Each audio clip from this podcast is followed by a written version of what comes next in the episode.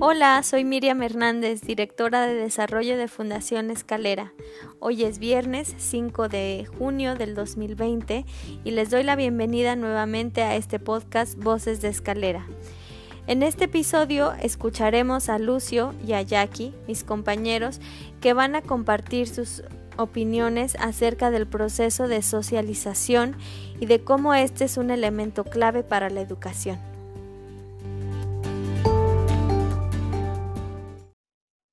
Bienvenidos a todos los que escuchan este podcast. El día de hoy nos acompaña nuestro compañero Lucio Gómez Santis, coordinador del programa Emprende de Escalera.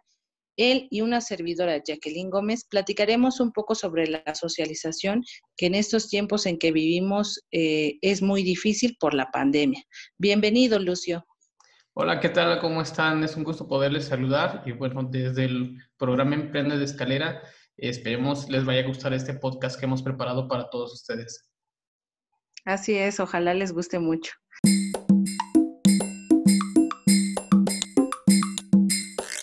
Pues bueno, eh, la rápida propagación del COVID-19 hace que en verdad nos replanteemos mucho la manera en que nos comunicamos con las personas a nuestro alrededor, con nuestros básicamente seres queridos, etcétera, ¿no? Hasta con nuestras mascotas.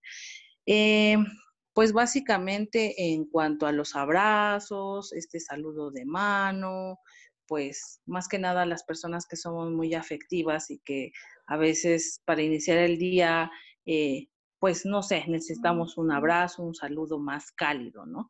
Eh, también ha cambiado mucho nuestras medidas sanitarias, pues básicamente el uso de cubrebocas, del gel, etcétera. Eh, ¿Qué me puedes platicar al respecto, Lucio? ¿Cómo has pues sentido y vivido esta situación? Pues ha sido una situación en la que nos ha puesto a todos, a la sociedad en general, en un parteaguas de este tema que vamos a tratar hoy en el podcast, que es la socialización. Y justamente eso, ¿no? El, el, el aislamiento en el cual nos hemos sometido por esta necesidad de salud, de salubridad, hace que de alguna u otra manera tengamos que cambiar nuestros esquemas, nuestros contextos de socialización, ¿no? Y eso implica que no vemos a los amigos, no vemos a los compañeros de trabajo de una manera física como estábamos acostumbrados y como bien lo mencionabas, ¿no? En esta parte de dar los abrazos, el saludo, el, vernos físicamente, creo que eso ha estado cambiando mucho. Quizás al principio del, encierro y, de la contingencia era algo como que, pues bueno, voy a ver a la, familia, pero llega un momento ya de un tiempo prolongado, que también necesitamos ver a más personas, necesitamos este, sentir el, que formamos parte de una sociedad, ¿no? Yo creo que mucho, mucho de, eh, la gente que está en sus casas ya también tiene esa necesidad de querer salir, de, seguir viendo a más personas, de saludar, de juntarse en grupos, ¿no?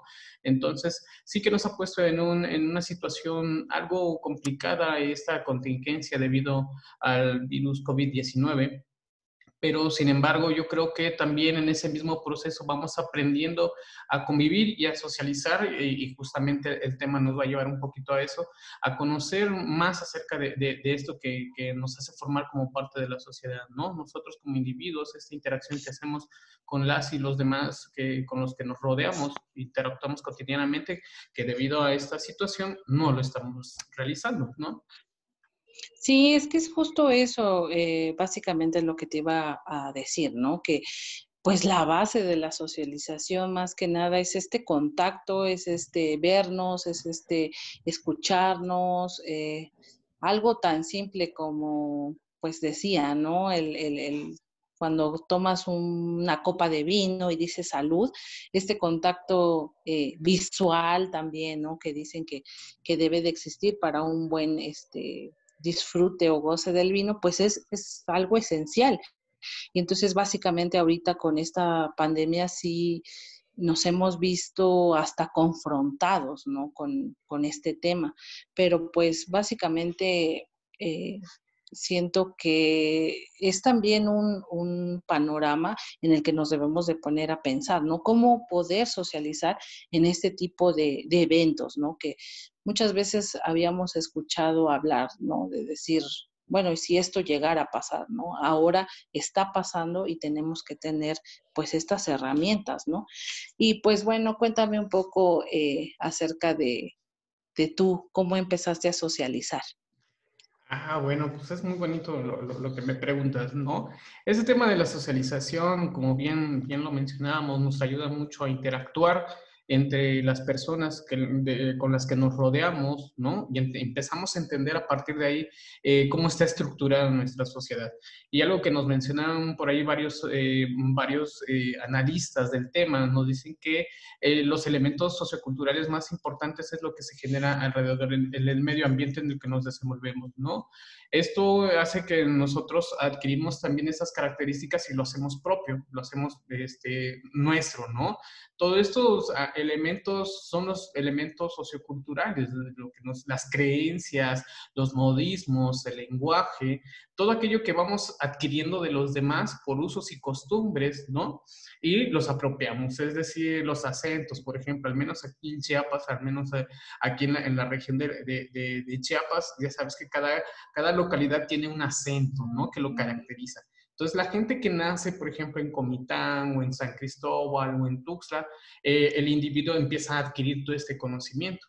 En el caso mío, les comparto, pues bueno, yo soy de San Cristóbal y muchas de las cosas que yo eh, comencé a aprender en base a la socialización que tuve con los vecinos era mucho, creo que la costumbre de saludar a la gente, ¿no? Y, conocieras o no conocieras, bueno, en aquellos tiempos eh, todo el mundo nos conocíamos y era, y era esa parte de conocer a la gente con la, que, con la que te rodeas, ¿no? La gente de tu cuadra, la gente de tu colonia, de tu barrio, y aún así saludabas, ¿no? Que ahora veo mucho en esta parte de que ya no, ya no se saludan y, y eso implica que también la socialización nos inculcan los valores, ¿no? Entre menos socialices con tu cultura, yo creo que vas perdiendo ciertos elementos que te hacen propio del contexto. Entonces, también eh, creo que hay, hay, otra parte ¿no? de la socialización que son los, los, riesgos y lo que implica socializar es que vas adquiriendo también otros usos y costumbres del grupo con el que te juntas, ¿no? Entonces, cuando yo era pequeñito, la verdad que conocí mucho de, de, de vivir este, cerca de, de, los amigos, de los vecinos, de conocer mucho en la cuadra, ¿no? Yo creo que es algo que me ha dejado que veo en la actualidad. Por ejemplo, con mis hijos, este, difícilmente conviven mucho muy frecuente con, con, los vecinos de la calle donde vivimos, ¿no? Es algo que se ha ido perdiendo y no es tanto porque no se conozcan, sino que, no sé, vivimos en una sociedad tal vez muy ocupada, pero no sé, algo, algo está pasando por ahí que, que, que no sé, no, no, no, no puedo explicar eh, con palabras lo que ha estado, se ha estado transformando nuestra esfera este, social que realmente sí, hay muchas cosas que se han perdido, ¿no? O no sé, eh, eh, Jackie, eh, desde tu experiencia también, ¿cómo, ¿cómo ha sido esta socialización? Sí, pues era lo que iba a comentar, que creo que en estos tiempos es más difícil para los niños, porque, bueno, como ya comentabas, ¿no? Este, nosotros fuimos creciendo en esta, en esta línea, porque me incluyo, igual me decían, oye, pues es el vecino, eh, saluda, no sé, a los familiares más cercanos, saluda de besos, de da la mano, etcétera, ¿no? Eh, entonces ese, eso hacía como el vínculo, ¿no? En este caso, pues ahora es diferente porque los niños son los que pues cuidamos más, igual nuestros, eh, las personas de, la tercera edad, igual. Entonces ya no se puede dar como este, este clic, ¿no? Esta socialización. Y justo eso eh, lleva al siguiente tema, ¿no? Que es un poco en el, en el contexto de la educación. No sé si estás de acuerdo conmigo. Ha sido algo muy difícil en estos tiempos. Eh, ¿Cómo estás tratando este tema con tus hijos, con tu familia y más que nada, pues sobre la escuela, ¿no? Bueno, es otra, es otra pregunta muy, muy bonita, ¿no? ¿Cómo es que influye la socialización dentro de la educación? Y eso es algo muy bonito. Recordemos que pues, el socializar, el interactuar, hace que de alguna manera eh, eh, reforcemos ese aprendizaje que tenemos en el aula, ¿no? Lo que los maestros nos enseñan, nosotros vamos y lo practicamos en el contexto, Entonces es, algo muy bonito y en base a esta contingencia, bueno, al menos desde, desde lo que me ha tocado vivir con mi familia, es que me ha tocado involucrarme más que como papá, tengo que aprender a hacer el papel de docente a la hora de estar acompañando a mis hijos en esto de, de, de, de hacer la tarea con ellos, hacer sus actividades, ¿no? Tal vez como papás tenemos una manera de cómo este, no sé, a veces nos enajenamos en, en esta estructura de, o en esta parte de eh, la educación, ¿no? ¿Cómo les enseñamos? Comúnmente, culturalmente les enseñamos es de que, ah, pues este, que no se vaya a caer el niño, no, pues se tiene que caer para que aprenda, le tiene que doler, ¿no? Pero en cuanto a la educación, o sea, ¿cómo le enseñas tú a un niño a aprender la A, E, I, O, cuando tienes otras actividades por hacer, ¿no? Al menos la escuela como espacio físico, a eso se dedica, ¿no? Tienen todo el tiempo para, para estarles ayudando con eso de la A, la E, o sea, cualquier, cualquier este, tema educativo, ¿no? Sin embargo, con esta misma situación del COVID, la, la manera de que están aprendiendo los, los niños jóvenes desde sus contextos, yo creo que es completamente distinto, ¿no? Y de ahí podemos partir también con esta parte de, de que, que tanto realmente lo que los docentes están invirtiendo en su tiempo, dejando como tarea, realmente se está aprendiendo, ¿no? Que tendría que ser otra cosa. Al menos en las escuelas o en las clases presenciales, lo que ayuda a la socialización es justamente a realizar este, este famoso feedback, ¿no? El ir y regresar de las dudas, las inquietudes, de que no me quedó claro esto, entonces el maestro utiliza ejemplos, utiliza algo que también desde su experiencia le ayude a aterrizar en, en el mismo nivel del, del educando para que pueda comprender lo que se le está enseñando, ¿no?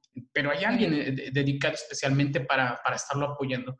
Y ante esta situación de aislamiento, imagínate, o sea, si mi papá, bueno, eh, eh, les compartimos también dentro del trabajo que realizamos en Fundación Escalera, es que hemos levantado unas encuestas en, en las que he sido partícipe en, en, el vaciado de datos y lo que me llama mucho la atención es de que los padres, por ejemplo, de los chicos que ahora van a ingresar de, de secundaria y entran a la preparatoria, es de que son raros o son muy pocos los casos de los papás que tienen este, un nivel educativo, eh, hagamos de cuenta de preparación a licenciatura, ¿no? La mayoría no, no, estudió, y me refiero a un contexto no tanto urbano, sino un contexto rural, ¿no? Son papás de que no estudiaron o nunca fueron a la escuela o nada más estudiaron la primaria, si es que la terminaron, ¿no? Entonces, imagínate, yo como, yo como alumno de secundaria, de preparatoria, me tengo que apoyar en mi papá o en el contexto en el que estoy para que yo pueda entregar un trabajo y si mi papá no comprende de las cosas que yo le estoy preguntando, entonces mi educación, mi formación va a ser muy limitada, ¿no? Entonces no puedo, no puedo retroalimentar con alguien más. Y ya no nos metemos mucho también en el tema de, ahora que esto estamos manejando una educación a distancia, nos hacemos valer como herramienta, como instrumento de, acercamiento a los alumnos el Internet. Entonces, hay muchas comunidades, al menos en Chiapas, que no cuentan con ese servicio, ¿no? Y entonces hay chicos que se tienen que mover dos, tres horas de su, de su lugar de origen a, a, cachar alguna señal de internet y hasta eso nada más como para que les dé tiempo ir y, y, ver qué tarea tienen, ¿no? Entonces, si hay una escasa retroalimentación. Entonces, la, la duda aquí sería, ¿cómo es que realmente sabemos o los maestros se van a dedicar a estudiar o analizar de que el alumno realmente comprendió, realmente aprendió en este lapso de aislamiento que, que, que, nos hemos, en el cual nos hemos metido, ¿no? Yo creo que sí es un, es un tema, híjole, yo este, por un lado veo que es, es, es algo complicado de, de, analizar por el momento, pero sí hay, hay, hay fortalezas y deficiencias también, ¿no? Yo creo. Sí, es justo lo, lo, que dices, ¿no? Creo que faltan muchas estrategias. Justo al inicio de, del programa, eh, en este podcast, hablé de eso, ¿no? Que, que no nos preparamos para esto, es siempre es un por si pasa, por si no sé, pero ahora que estamos en este contexto sí necesitamos de más estrategias, justo eso, para poder tener una socialización que desgraciadamente ahorita no se está llevando a cabo y como decía, pues más por el futuro, ¿no? De, nuestro país, que son los jóvenes, que son los niños ahora, ¿no? Eh, pues básicamente eh, es una tarea que creo que no solo le incumbe a los maestros, no solo es el sector educativo, sino también el social, básicamente. Por eso este tema viene a flote, ¿no? Y bueno, en tu experiencia también me gustaría que, ya para ir cerrando un poco, muchas gracias por toda la, la este tema que estamos eh, y que tú nos estás este, eh, dando a conocer de mejor manera, pero me gustaría saber, bueno, en tu familia, cómo se está viviendo esto, ¿no? Porque básicamente, como decías, pues es un doble papel eh, la que en la que ustedes están básicamente trabajando, ¿no? Un rol de papá y un rol de maestro. ¿Cómo, cómo lo están lidiando? Eh, qué bonita pregunta, créeme que este, yo creo que, que ese tema da como para mucho más, ¿no? Pero eh, respondiendo, sí, sí, sí, respondiendo un poquito a, tu pregunta, voy con esta parte, ¿no? Había yo mencionado eh, este, eh, anteriormente que ahora lo que me está tocando vivir es involucrarme más en esta parte de lo que es la formación aprendizaje y enseñanza de, mis hijos, ¿no? Este, juego un doble papel, ahora este, tengo que ponerme en el papel de, de, docente, jugar a que soy maestro y alumno y no ser papá e hijo, ¿no? Entonces, soy docente y tienes que poner atención, ¿no? Pero como hay un vínculo afectivo por ahí, entonces creo que a veces cuando no te ponen atención es cuando ese vínculo se manifiesta y hace que explotes más, entonces no tienes paciencia, al menos el docente tiene las herramientas porque para eso se formó, ¿no? En cambio, yo, yo creo que muchos papás por ahí que nos estarán escuchando, yo creo que compartirán la misma idea. A veces no es tanto que no haya las ganas de, de, involucrarse, ¿no? Sino quizás no, no, a veces no se tienen las herramientas necesarias para cómo tú actuar, cómo tú enseñas y cómo tú tienes hasta cierto punto también paciencia cuando uno de tus hijos tal vez no aprende a la misma velocidad que algún otro, algún otro niño, ¿no?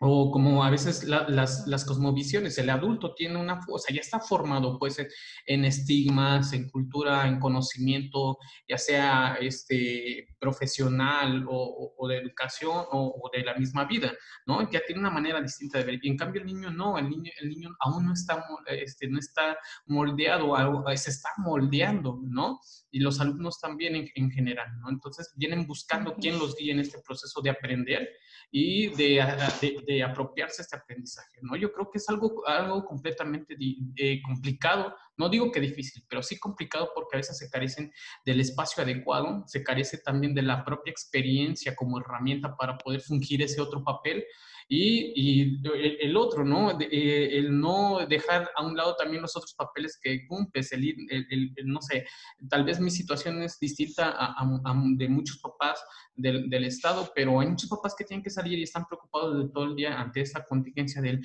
qué vamos a comer mañana, este, híjole, tengo que salir a trabajar, eh, vivo preocupado, no tengo tiempo, este, no sé, y muchos usos y costumbres también de que pues mamá es la que, bueno, yo hablo desde mi posición como como, hombre, ¿no? Pero también muchos, recordemos que en la cultura, al menos este, chiapaneca, ¿verdad? Yo voy a hablar de donde yo nací, de donde yo, yo conozco, al menos también los que se encargan mucho de la educación de extraescolares, y, y eso es en un día normal, son las mamás las que comúnmente acompañan al niño, ¿no? Entonces, al papá también es algo que comúnmente no nos involucramos ahora que estamos encerrados, es, pues tenemos que aprender a, entre los dos también como pareja aprender a enseñarle al niño, ¿no? Y tener, y de dónde sacar todas esas herramientas, pues yo creo que ahí es donde tenemos que involucrarnos más, ¿no? Entonces sí, sí es, es un tema muy bonito y es un tema complicado que incluye mucho análisis de toda esa transformación que se nos viene como sociedad y más en esa parte educativa, ¿no? Vemos que los maestros sí son esenciales, las clases físicas sí son esenciales, pero también tenemos que irnos algo que me, que me llama mucho la atención y que yo creo que sería como un tema para más adelante algún otro podcast de, escalera, que sería esa adaptación que nosotros nos estamos haciendo a través de, de, los, de las herramientas tecnológicas, ¿no? Yo creo que las herramientas tecnológicas nos están ayudando mucho a adaptarnos a este cambio global que nos está llevando. O sea, hasta la, la, comunidad más lejana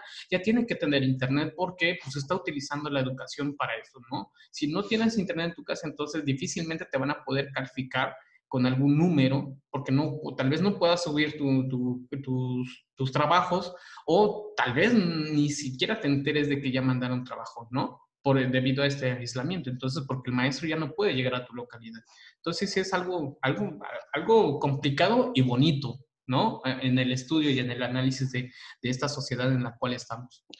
Sí, claro. Sí, eh, pues yo creo que nos queda básicamente también nosotros eh, aprender a lidiar con eso, ¿no? Ya que hay muchas familias ahorita que pues no sé, tienen tiempo suficiente, pero pues no estamos acostumbrados a tener pues desgraciadamente tanto tiempo en familia y entonces muchos lo ven este esta esta cuarentena, este quedarse en su casa con sus hijos como que sigue siendo un reto, ¿no? Y yo creo que básicamente también nosotros debemos de enseñarnos a tratar esta socialización primero en familia, con nuestros seres queridos, con las personas a nuestro alrededor, alrededor perdón, y posterior pues ya eh, buscar estrategias, ¿no? Para, como tú decías, pues poder estar comunicados, poder estar este, con nuestros eh, seres queridos, con nuestras eh, familia, con, con nuestros alumnos.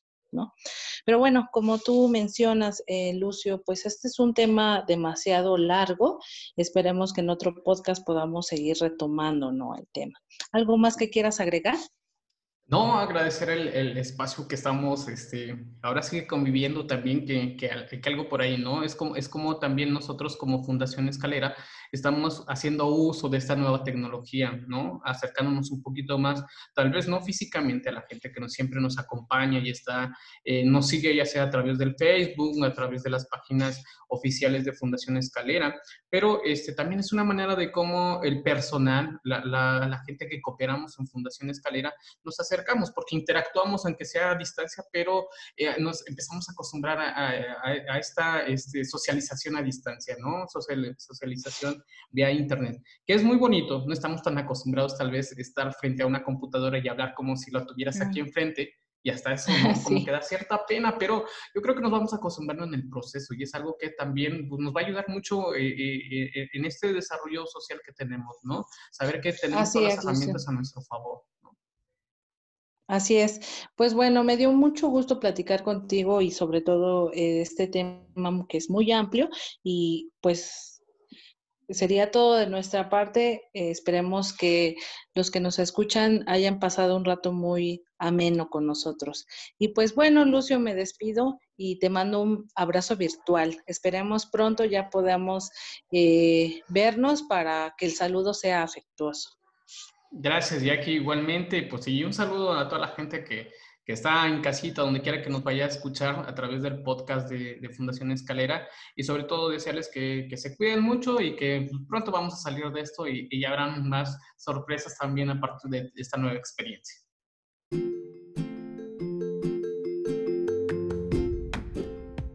Muchas gracias por sumarse a este espacio de reflexión con nosotros. Les invitamos a seguirnos escuchando, vamos a promocionar estos podcasts en redes sociales y también nos encantaría recibir sus opiniones y preguntas al correo info@escalera.org. Nos escuchamos en dos semanas.